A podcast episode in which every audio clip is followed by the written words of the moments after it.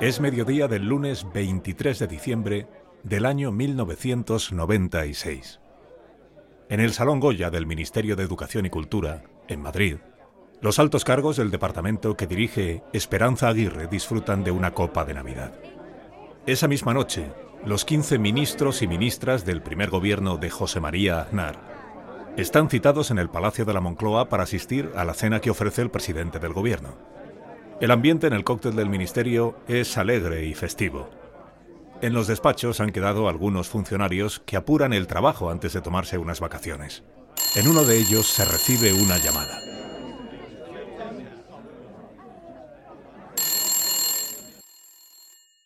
Quien coge el teléfono es la secretaria personal de Esperanza Aguirre. Al otro lado está Carmen Franco, la hija del dictador. Pide hablar con la ministra urgentemente.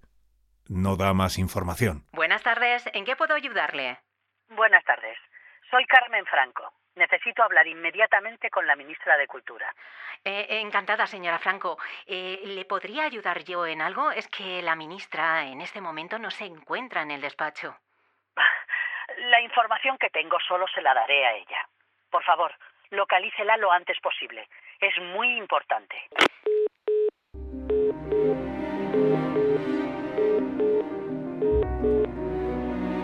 Lo que quiere contarle Carmen Franco a Esperanza Aguirre es que ha descubierto en una residencia familiar unos escritos que los historiadores llevan 6 décadas buscando. La hija de Franco ha encontrado los diarios robados de Manuel Azaña. La verdad es que fue una de las cosas más sorprendentes que me ha pasado en mi vida.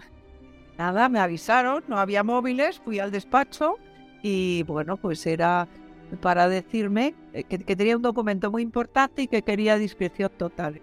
Esos diarios, esos cuadernos, vaciando la biblioteca, los encontró y que... pues que le parecía que era un documento muy importante, que ella quería que estuviera en un lugar accesible para todos los españoles. Carmen Franco insiste en ver cuanto antes a la ministra. Quiere entregarle esos documentos a quien, en ese momento y en virtud de su cargo, es la máxima responsable del patrimonio artístico e histórico español.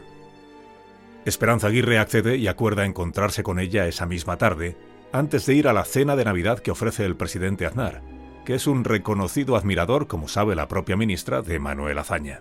Me cita en su casa como a las 8 de la tarde, voy, me los da, los meto en una bolsa del Corte Inglés, o me los dio ya en una bolsa de estas del Corte Inglés, y me voy en directo a la cena que invitaban en Moncloa a los ministros, y es cuando se los di a Aznar. Yo sabía que a Aznar le iban a interesar mucho, se lo dije, y él me dijo que se los diera. Yo los tenía en el coche oficial. Vamos, el mejor regalo de Navidad que le podía hacer, sin duda.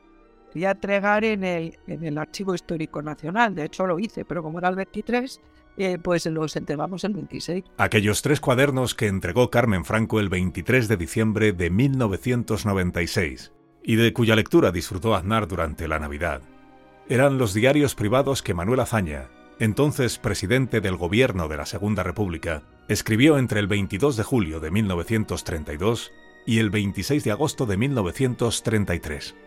Los investigadores y la propia familia de Azaña les habían perdido la pista desde que fueron robados 60 años atrás en el Consulado Español de Ginebra. Allí los custodió en 1936, por encargo del presidente, el cónsul Cipriano Rivas Cherif, cuñado e íntimo amigo de Azaña. Pero otro diplomático español, Antonio Espinosa San Martín, simpatizante del bando sublevado, había logrado sustraerlos antes de escapar precipitadamente de Suiza. Durante más de medio siglo los historiadores se habían referido a ellos como los diarios perdidos o los cuadernos robados de Azaña.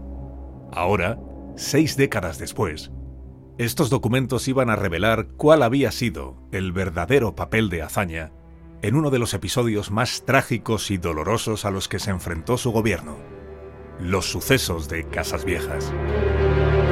Esta es la crónica de una revolución fallida y de una cruel represión. El relato de la miseria, de la injusticia, del estigma y del silencio. La historia de 25 muertos que cambiaron el devenir de la Segunda República.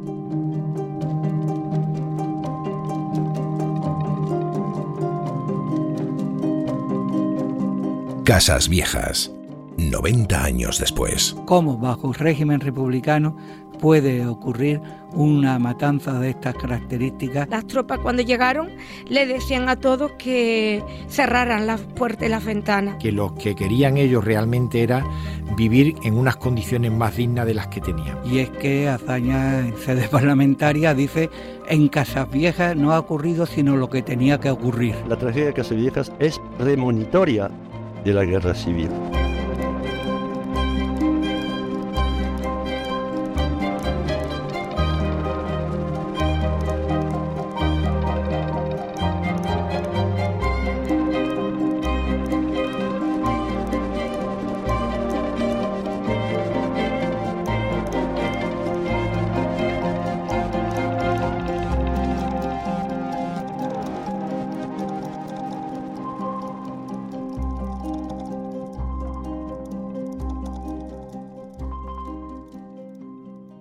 Capítulo 1. Antecedentes.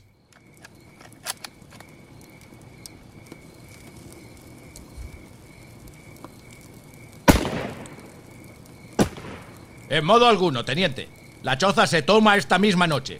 Tengo órdenes severísimas de Madrid de que se acabe urgentemente con la insurrección, cueste lo que cueste. Incluso si hay que aplicar la ley de fugas, se aplica. Yo creo que lo que quisieron hacer fue un castigo ejemplar, para que ningún obrero se le ocurriera más de pedir derechos, ni pedir pan para sus hijos, ni nada de nada. Hicieron un castigo ejemplar porque los cuerpos estuvieron en la intemperie un montón de días, para que lo vieran los calcinados y los asesinados. Salgan todos fuera y con las manos donde pueda verlas. Es el último aviso.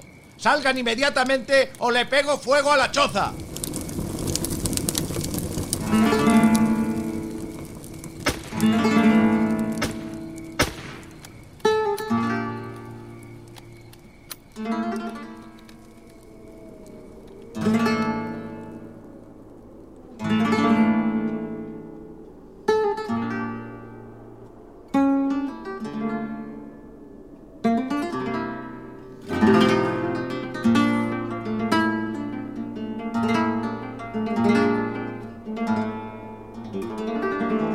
En Casas Viejas, como en el resto de Andalucía, hablan recio los que comen, hablan quedo los hambrientos.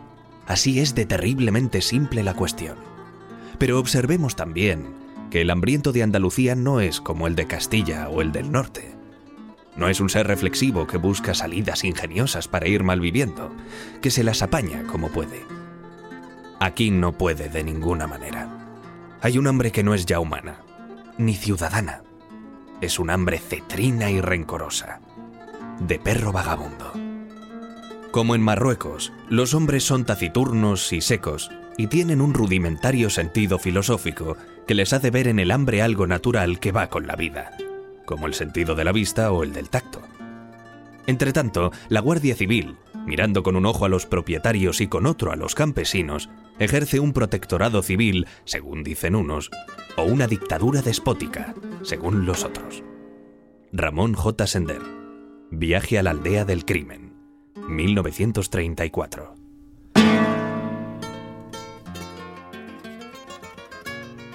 En enero de 1933, la aldea de Casas Viejas, en la provincia de Cádiz, es una pedanía de Medina Sidonia, de la que dista 18 kilómetros.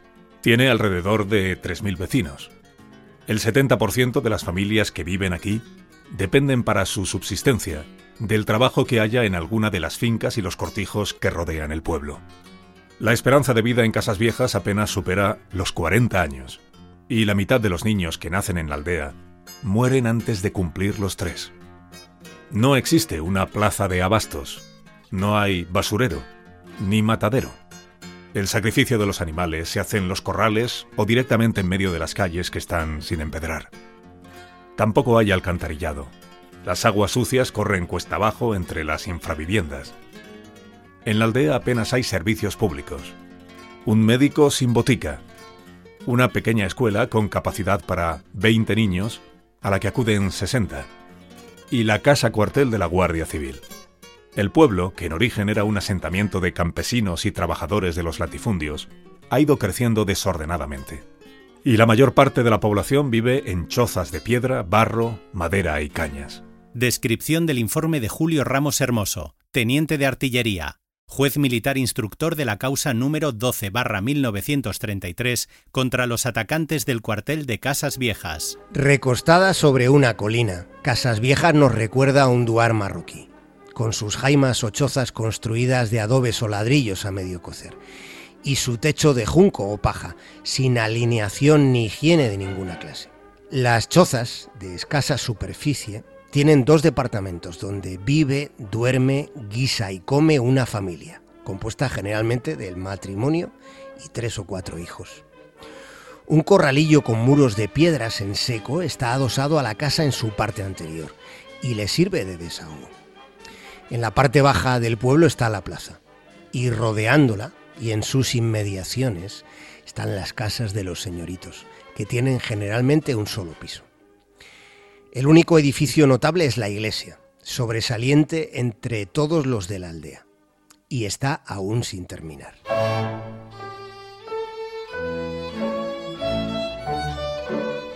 En Casas Viejas, como ocurre en buena parte de la Baja Andalucía y de Extremadura, una pequeña oligarquía agrícola y ganadera posee la mayor parte de la tierra.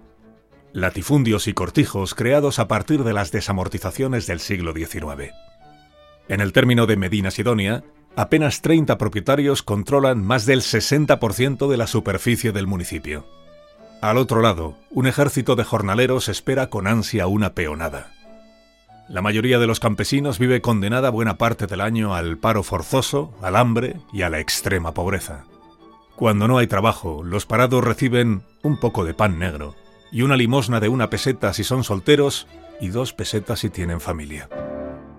Gerard Bray, hispanista. Los jornales son más que insuficientes, además hay muchas temporadas de paro, no hay trabajo en el pueblo. El jornalero sin tierra no tiene más remedio que o bien la resignación, la inmigración o la rebelión colectiva mediante la huelga, por ejemplo, o la rebelión individual, es decir, el incendio de las mieses, por ejemplo, que se produce en muchas ocasiones en el verano. Hay noticias en la prensa que nos enferman de esto. Y con la consecuencia también que es la acumulación de odios que esto supone. Francisco González Cabaña, alcalde de Benalup, Casas Viejas, entre 1983 y 2011. Pero claro, las tierras no eran de ellos. La reforma agraria de la República no había llegado al punto de dar esos terrenos en propiedad a los jornaleros. Las tierras eran de los grandes terratenientes, que normalmente estaban residenciados en Medina Sidonia o en Jerez o en Alcalá de los Gazules. Eran jornaleros que estaban a la que caía, ¿no? Todo era una economía de subsistencia mínima y se pasaba hambre.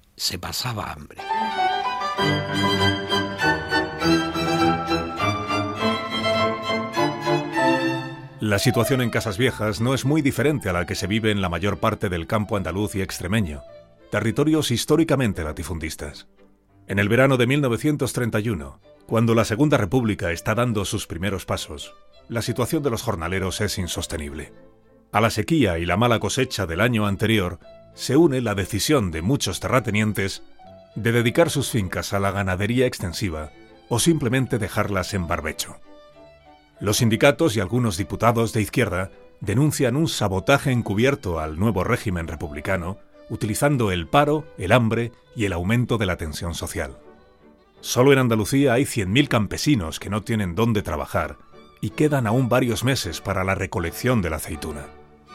Ricardo Robledo, historiador. La República llega después de un desastre que ha afectado al olivar de Jaén en la cosecha anterior, que ha arruinado, y en Córdoba también, prácticamente el 80 o el 90%. Entonces, el invierno del 30 al 31 fue tremendo, es decir, fue un invierno de hambre, de revueltas, etc. Cuando llega el año 31, tenemos gente que no tiene ahorros como otros años para poder pasar la primavera, etc. Entonces, lo que hay es una presión para solucionar problemas sociales inmediatos. El presidente del gobierno, Manuel Azaña, anota en su diario el 21 de julio de 1931. El paro forzoso en Andalucía es gravísimo. Están en Madrid todos los alcaldes de la provincia de Jaén a pedir dinero. y no se atreven a regresar a sus pueblos.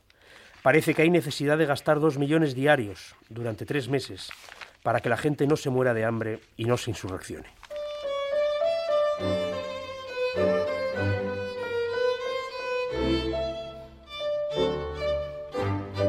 Una de las principales prioridades del nuevo gobierno republicano es la reforma agraria. La comisión técnica, que se crea en mayo de 1931, tiene listo su informe 2 meses después. El diagnóstico es contundente. La reforma agraria debe ir aparejada de una profunda reforma fiscal que además debe ser progresiva. Muchos de los propios promotores del proyecto se remueven en su asiento. El mismo presidente de la República, Niceto Alcalá Zamora, miembro de una conocida familia propietaria rural de Córdoba, rechaza el dictamen de la comisión técnica.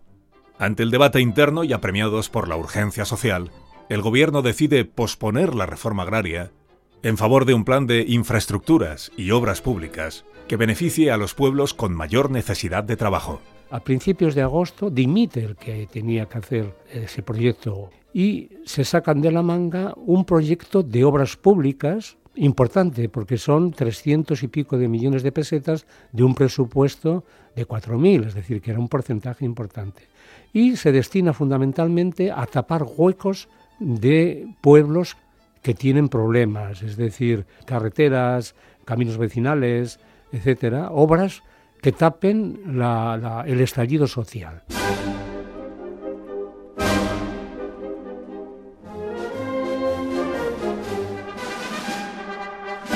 La Guardia Civil es el principal instrumento que tienen las nuevas autoridades republicanas para mantener el orden público y reprimir las protestas obreras que amenazan desde el principio la estabilidad del nuevo régimen.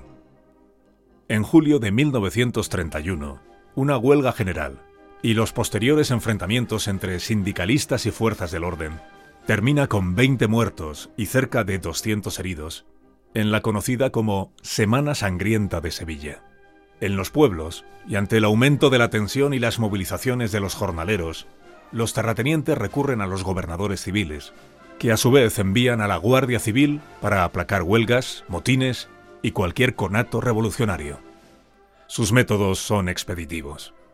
Quienes están al frente de las fuerzas de orden público, empezando por su director, el general José Sanjurjo, son mandos heredados de la dictadura de Primo de Rivera, y muchos de ellos se han formado militarmente sirviendo en el ejército colonial de Marruecos. José Luis Gutiérrez, historiador. La Segunda República va a tener el difícil papel de convertir, como dijo un diputado republicano federal, el orden público en paz pública. La verdad es que la Segunda República, los gobernantes, los gobiernos de la Segunda República van a encontrar muy fuerte resistencia a la hora de llevar a cabo esta transformación, además de las propias concepciones de orden público que pudiera haber entre los gobernantes republicanos, ya que no hay que olvidar que muchos de ellos, entre otros, el propio ministro de la Gobernación, Maura,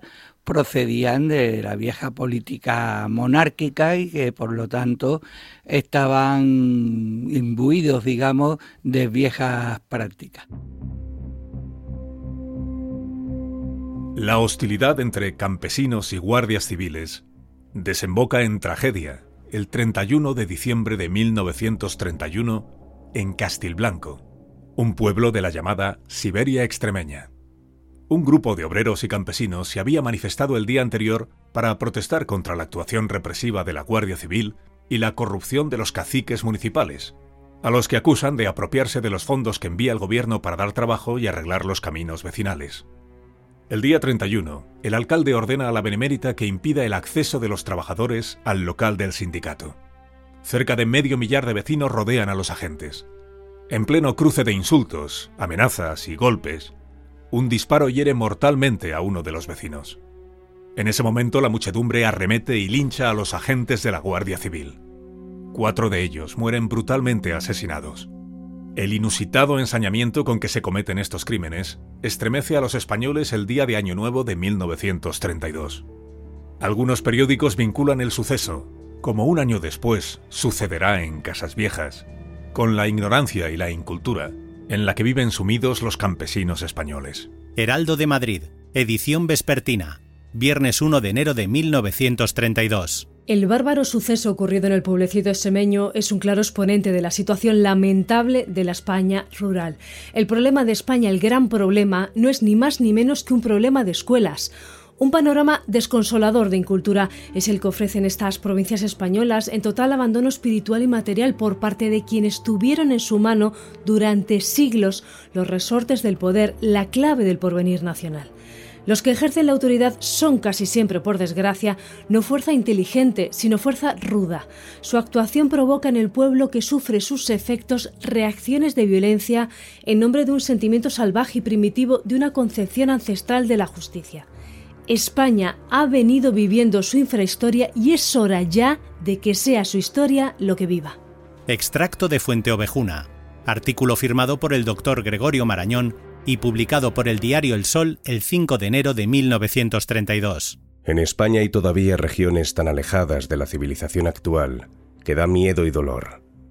Todos hemos visitado con ojos curiosos y complacidos de turista muchos de esos pueblecitos de España. Un día, tal vez, hemos llegado cuando se está celebrando, por ejemplo, la capea, y entonces hemos visto todo el vacío inmenso de auténtica civilización, de amor humano, en que hemos dejado a esas pobres gentes que, con un mínimo esfuerzo, pudieran ser tan buenas como los demás. Todos somos cómplices en el abandono, en la miseria moral de esos hermanos desalmados de Castilblanco y de los demás Castilblancos de España. Los gobiernos de antes y los de ahora, el cura del pueblo y todos los curas, el maestro y todos los maestros, cada uno de nosotros que sabemos que esa vergüenza existe y la dejamos existir, que vamos de paseo o de caza a los lugares montaraces y volvemos a la ciudad contando anécdotas pintorescas que en realidad son atraso intolerable de unos españoles y disimulo nuestro para no molestarnos en cambiarlo. Cuando los jueces pregunten quién mató a los guardias, el pueblo de Castilblanco podrá contestar, como Fuente Ovejuna, que todo él. Cuando nos lo pregunte la historia, toda España será Fuente Ovejuna. Casas Viejas, 90 años después.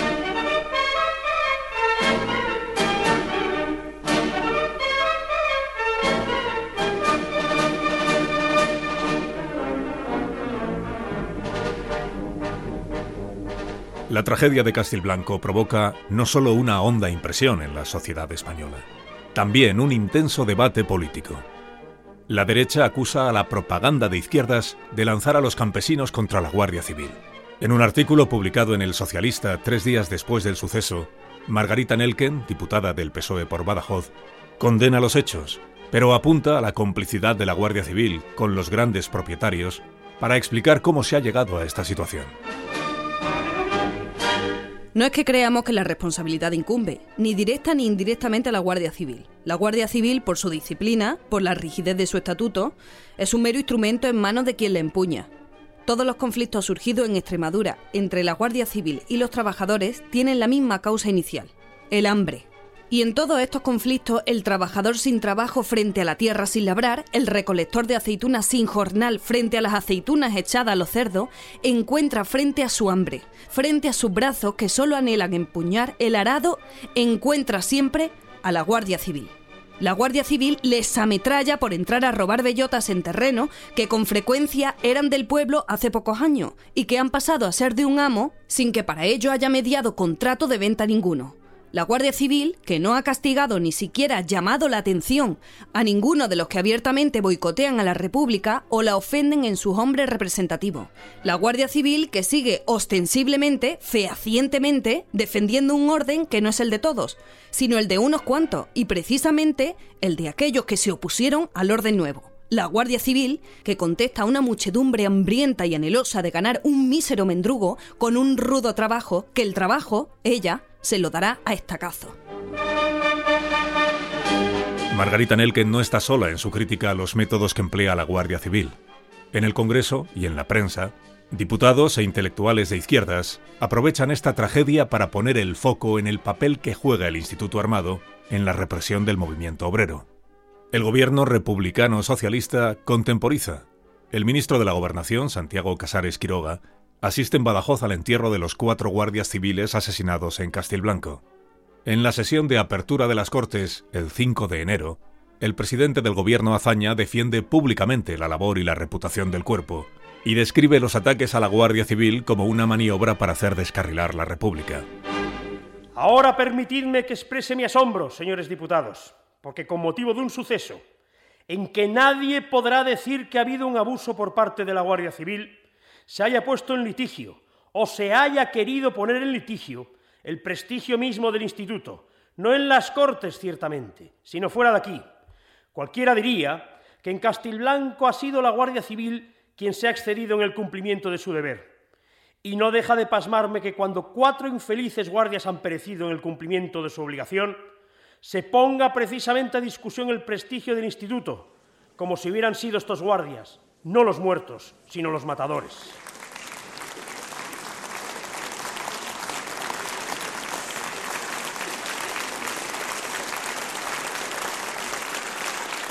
Esto no deja de ser un poco paradójico, señores diputados, y me hace pensar, me hace barruntar que quizá anden por ahí sueltas algunas pasiones torcidas que aprovechan cualquier momento y pretexto para buscar una situación difícil, no solo a la Guardia Civil, sino al Gobierno. Es decir, no solo al Gobierno, sino a la República. El mismo día en el que Azaña pronuncia estas palabras desde la tribuna del Congreso, en el pueblo riojano de Arnedo, la Guardia Civil dispara indiscriminadamente contra una multitud que se manifiesta para exigir la readmisión de varios obreros que han sido despedidos de una fábrica de calzado. Las descargas provocan 11 muertos, entre ellos una madre y un niño de 4 años, y 30 heridos, algunos de gravedad, como un niño de 5 años al que tienen que amputarle una pierna. Diego Caro, catedrático de Historia Contemporánea en la Universidad de Cádiz. La Guardia Civil no estaba preparada para hacer frente a este nuevo tipo de conflictividad y va a responder pues como tradicionalmente lo había hecho, no disolviendo una manifestación, sino que cuando tenía que intervenir, pues normalmente, como no tenía otro tipo de instrumentos disuasorios, pues va a terminar atacando o defendiéndose de los manifestantes con disparos de arma de fuego y con el consiguiente número de obreros y heridos que quedaban después de cualquiera de estos conflictos.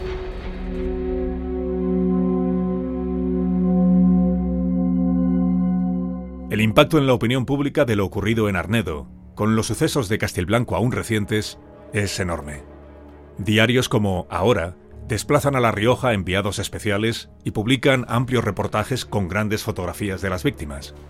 En el Congreso, José Antonio Balbontín, diputado del Partido Social Revolucionario, una formación de tendencia sindicalista y libertaria, habla del clima de violencia que a su juicio atenaza el país. Venía yo ayer en el tren de Barcelona y coincidí en él con un coronel de la Guardia Civil que venía en mi departamento. Y decía a voz en cuello, para que le oyese todo el que no se tapara los oídos, que la República no defendía con eficacia a la Guardia Civil. Que la Guardia Civil tendría que defenderse por sí misma. Que lo que había que hacer, y así lo recomendaba él a sus subordinados, era reaccionar furiosamente contra la primera manifestación obrera o campesina que se pusiera a tiro. Porque había que cumplir el reglamento a rajatabla, opusiérase quien se opusiera. El reglamento de la Guardia Civil para este coronel y para otros elementos de su instituto es más fuerte y más sagrado que la Constitución misma que acabamos de aprobar aquí.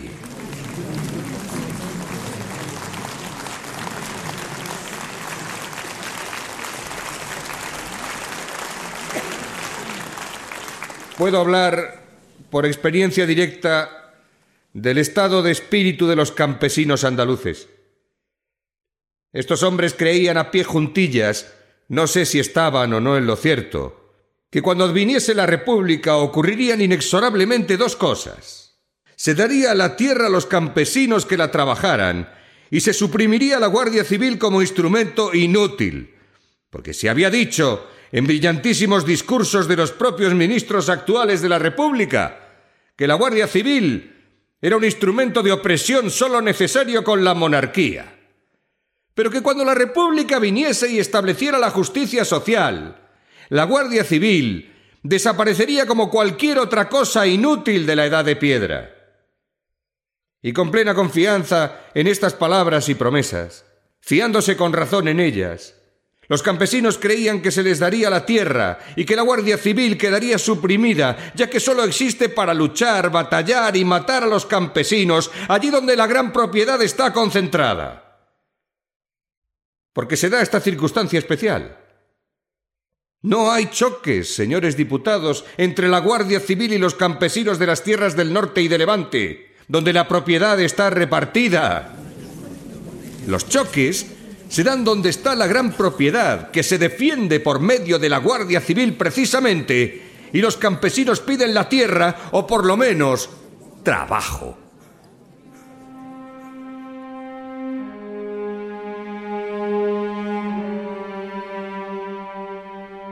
La crispación social y política se agudiza tras los incidentes de enero de 1932, especialmente después de lo ocurrido en Arnedo. Diputados y articulistas de la prensa de izquierdas reclaman la destitución del director de la Guardia Civil. En el Parlamento, el diputado del Partido Republicano Federal de Izquierdas, el capitán Salvador Sediles, que había sido uno de los líderes de la fallida sublevación republicana de Jaca en 1930, clama desde su escaño porque el general Sanjurjo no siga un minuto más al frente del Instituto Armado. Todo el pueblo de Castilblanco está en la cárcel, pero no sabemos aún que se haya tomado una medida contra los autores de los bárbaros sucesos de Arnedo. Y yo pregunto al gobierno y a la Cámara, ¿es esta la justicia? La justicia, señores diputados, entiendo yo, en mi modesto criterio, que es necesario que sea igual para todos, y solamente así merecerá respeto y creerá el pueblo en ella. El general Sanjurjo es un funcionario y por interés de la República conviene ponerle en otro sitio. Lo que no puede ser, de ninguna manera, es que en el extranjero se diga, y en la conciencia de todos los españoles está, que el general Sanjurjo es el que dicta la República. Esto, señores diputados, no puede admitirse. Organizaciones obreras de toda España se suman a esas exigencias. Finalmente, a principios de febrero, el gobierno releva a Sanjurjo de su puesto para ponerle al frente del Cuerpo de Carabineros, una fuerza militar cuya misión principal era vigilar las costas y fronteras y combatir el contrabando. El general Sanjurjo interpreta este movimiento como una degradación. Algunos líderes monárquicos, entre ellos el diputado Pedro Sáinz Rodríguez, le animan entonces a liderar una sublevación contra la República. A la operación, que se orquesta durante medio año, se suman varios altos cargos militares, el coronel Varela y los generales Cavalcanti, Fernández Pérez y Barrera, entre otros. El 10 de agosto de 1932, el golpe de Estado fracasa estrepitosamente, primero en Madrid y después en Sevilla, ciudad desde donde Sanjurjo publica un bando de guerra en el que justifica el levantamiento militar para salvar a España, dice, de la ruina, la iniquidad y el desmembramiento.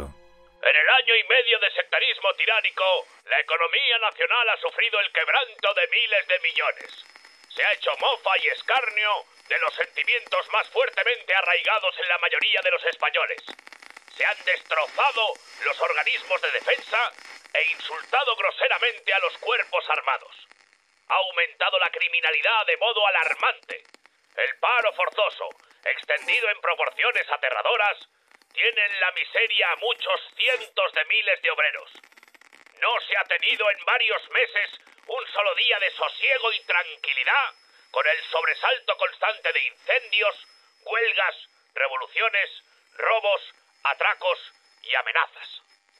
Las leyes de excepción nos privan más que nunca de los derechos ciudadanos, y se han alentado imprudentemente los sentimientos de varias regiones, poniendo en peligro inminente la integridad de España. Pocas horas después de publicar el bando, Sanjurjo tiene ya la certeza de que la sublevación ha naufragado. Es detenido por un grupo de agentes de vigilancia y guardias de seguridad en Huelva, cuando trata de huir a Portugal. Un consejo de guerra sumarísimo le condena 2 semanas después a pena de muerte, pero un decreto del presidente de la República la conmuta por cadena perpetua.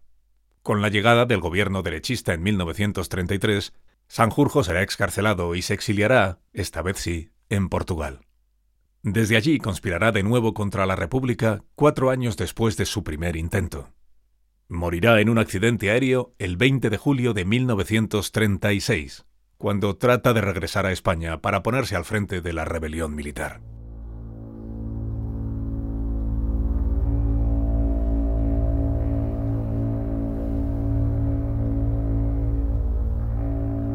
El grave problema de orden público es uno de los grandes desafíos a los que hace frente el primer gobierno republicano. La Guardia Civil se ve a menudo desbordada, sus medios son insuficientes y sus métodos están anticuados. Hace falta una fuerza policial que, especialmente en las ciudades, reprima y sofoque las manifestaciones y sublevaciones obreras sin provocar tantas víctimas. El 30 de enero de 1932, no ha pasado ni un mes de los sucesos de Arnedo, se publica la ley que crea una nueva policía, el Cuerpo de Seguridad y Asalto.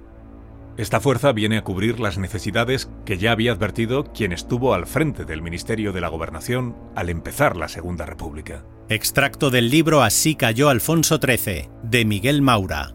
Lo ocurrido los días 11 y 12 de mayo de 1931, la quema de conventos en Madrid, me había confirmado el temor de la imposibilidad de hacer frente a los conflictos de orden público en las ciudades con la Guardia Civil como único instrumento. Ni su armamento, el tradicional fusil Mauser, de largo alcance y manejo lento, ni el uniforme del cuerpo, ni su rígida disciplina, podían adaptarse a las luchas callejeras y a la labor preventiva en las ciudades. Cada vez que intervenían era inevitable que el número de bajas fuese elevado, dado su armamento y obligado modo de proceder.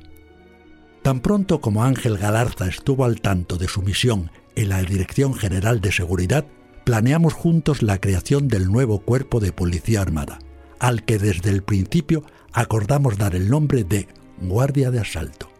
En menos de 3 meses creó de la nada un cuerpo perfecto de tropa entrenada, uniformada, seleccionada y disciplinada en forma impecable. El reglamento del cuerpo era extraordinariamente rígido, no solo en cuanto a disciplina, sino también en cuanto a las condiciones requeridas para el ingreso en él. Se exigía la estatura mínima de 1,80 m, una constitución física verdaderamente excepcional.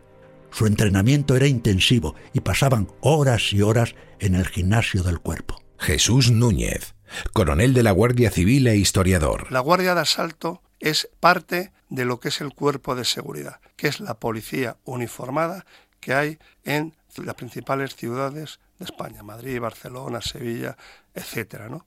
Y dotado por primera vez de medios y procedimientos para disolver manifestaciones sin tener que utilizar armas de fuego. En vez de usarse el mosquetón Mauser y a culatazo limpio, el utilizar medios antidisturbios propios de una policía más moderna, como son las defensas de goma. La Guardia de Asalto, que va a tener finalmente un triste protagonismo por encima del de la Guardia Civil en los sucesos de Casas Viejas, el problema que va a tener la Guardia de Asalto va a ser que sus mandos, como va a ocurrir en la compañía que llega a Casas Viejas, van a ser militares que han pedido el pase al nuevo cuerpo de asalto, pero que están educados en esa visión del orden público monárquico y que han tenido en muchos casos formación dentro del ejército de África, dentro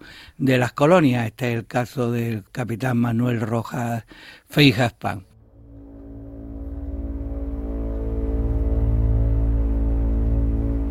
A finales del año de su creación, la Guardia de Asalto cuenta con cerca de 9.000 efectivos, entre oficiales, suboficiales y guardias.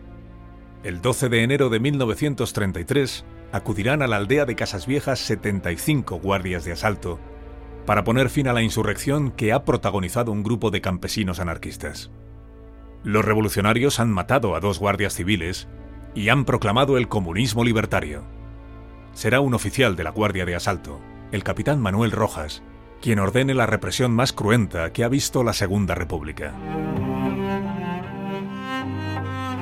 En su primer año y medio de vida, el nuevo régimen republicano ha tenido que sobreponerse a los intentos de subvertirlo que han protagonizado tanto monárquicos, con la fracasada Sanjurjada, como libertarios, con insurrecciones como la del Alto Llobregat, promovida por la CNT en enero de 1932.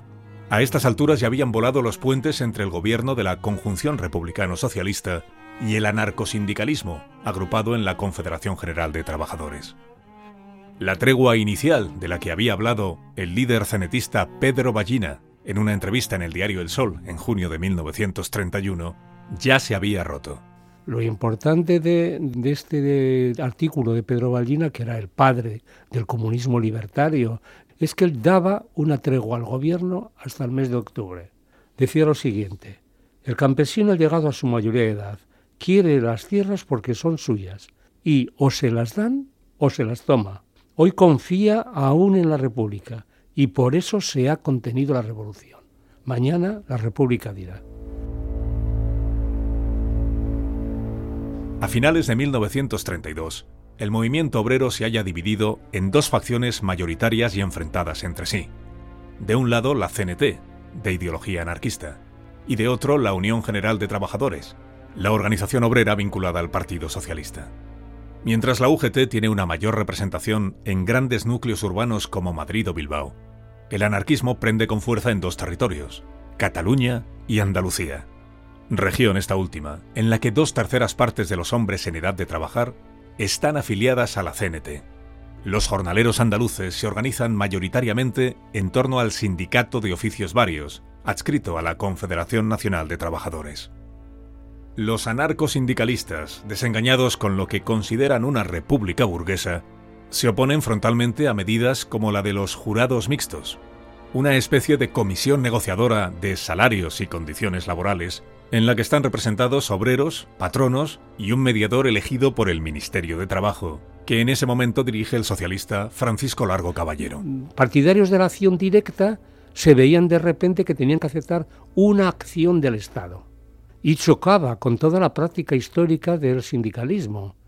La acción del Estado es la UGT, que es tu rival en el mercado de trabajo, en el asociacionismo del mercado de trabajo. Una oposición muy fuerte del que era el principal sindicato obrero de la época, que era la CNT, que se consideraba marginado con una política del gobierno que estaba hecha fundamentalmente para beneficiar al sindicalismo de negociación y de moderación que representaba la UGT.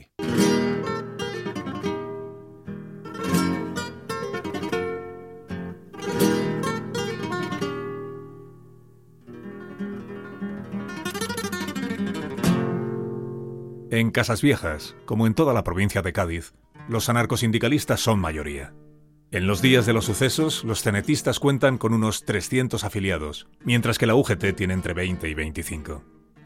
La ideología anarquista en la Baja Andalucía había prendido con fuerza desde finales del siglo XIX. El caldo de cultivo es propicio. Unos pocos terratenientes, muchos de ellos absentistas, son los dueños de la mayor parte de las tierras. Buena parte de estos latifundios ni siquiera se trabaja o está poco aprovechada, lo que aboca a las masas de braceros y jornaleros a una vida de miseria.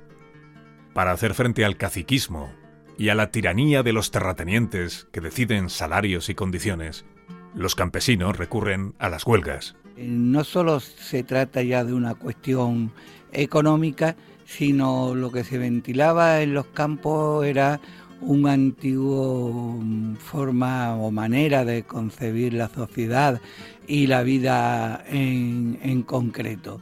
Una expresión que van a utilizar mucho los latifundistas en aquellos años va a ser el de: en los campos se ha perdido el respeto. Por lo tanto, poner en cuestión eso es poner en cuestión todo un mundo. Al Sindicato de Oficios Varios de Casas Viejas, los propios afiliados lo bautizan, a principios de los años 30, con el nombre de Los Invencibles. Lo había fundado en 1914 José Olmo, un anarquista perseguido por los caciques de Medina Sidonia, que llega a la aldea buscando trabajo en los cortijos de la zona. Tras caer la dictadura de Primo de Rivera, y con la llegada de las nuevas libertades que trae el régimen republicano, el sindicato reabre en 1932. Una de las principales luchas de los jornaleros será que se cumpla la ley del laboreo forzoso, una norma aprobada en los primeros meses de la República, que obliga a los grandes propietarios, bajo amenaza de expropiación, a poner en cultivo todas las tierras que ya hubieran sido labradas con anterioridad al decreto.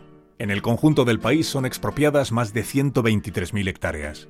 Pero en Casas Viejas, como en el resto de la provincia de Cádiz, la más latifundista de España, la resistencia de los terratenientes es obcecada. Durante el debate que hubo en las Cortes después de los sucesos, un diputado por la provincia de Cádiz explicó que la aldea comprendía 6.000 hectáreas de tierra laborable y explicaba que el año que más se había labrado habían sido 2.000 hectáreas, pero que en el otoño de 1932 no se llegaron a labrar más que 1.300 hectáreas. Esto significa que ni siquiera una cuarta parte de las tierras laborables de la aldea de Casas Viejas se cultivaban en aquel momento. La voz del campesino, Jerez, 16 de octubre de 1932. Al finalizar el pasado mes de septiembre, había entre Casas Viejas y Medina Sidonia unos 800 obreros sin trabajo.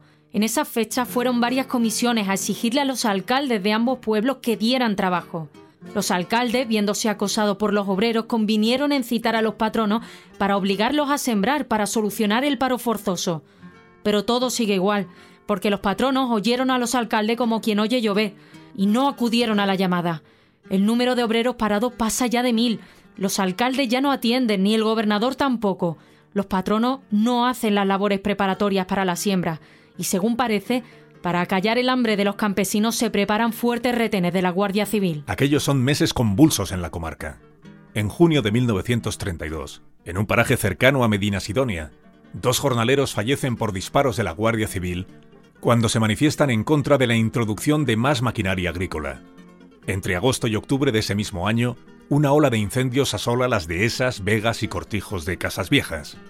Según el historiador Jerome Mintz, son fuegos provocados por los propios terratenientes con el doble propósito de cobrar los seguros agrarios y criminalizar a los sindicalistas, muchos de los cuales acaban en prisión. Apenas unos días después de los sucesos de Casas Viejas, y sin conocer aún la verdadera dimensión de lo que allí había ocurrido, el presidente del gobierno, Manuel Azaña, anota en su diario: continúan las invasiones de fincas. Se hace propaganda diciendo que son atentados comunistas y sindicalistas. No es exacto.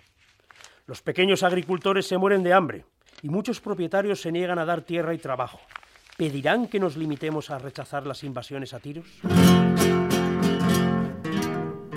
No será, sin embargo, la ocupación de un cortijo, ni la huelga de un grupo de jornaleros, ni la quema de mieses, lo que desencadene la tragedia de Casas Viejas.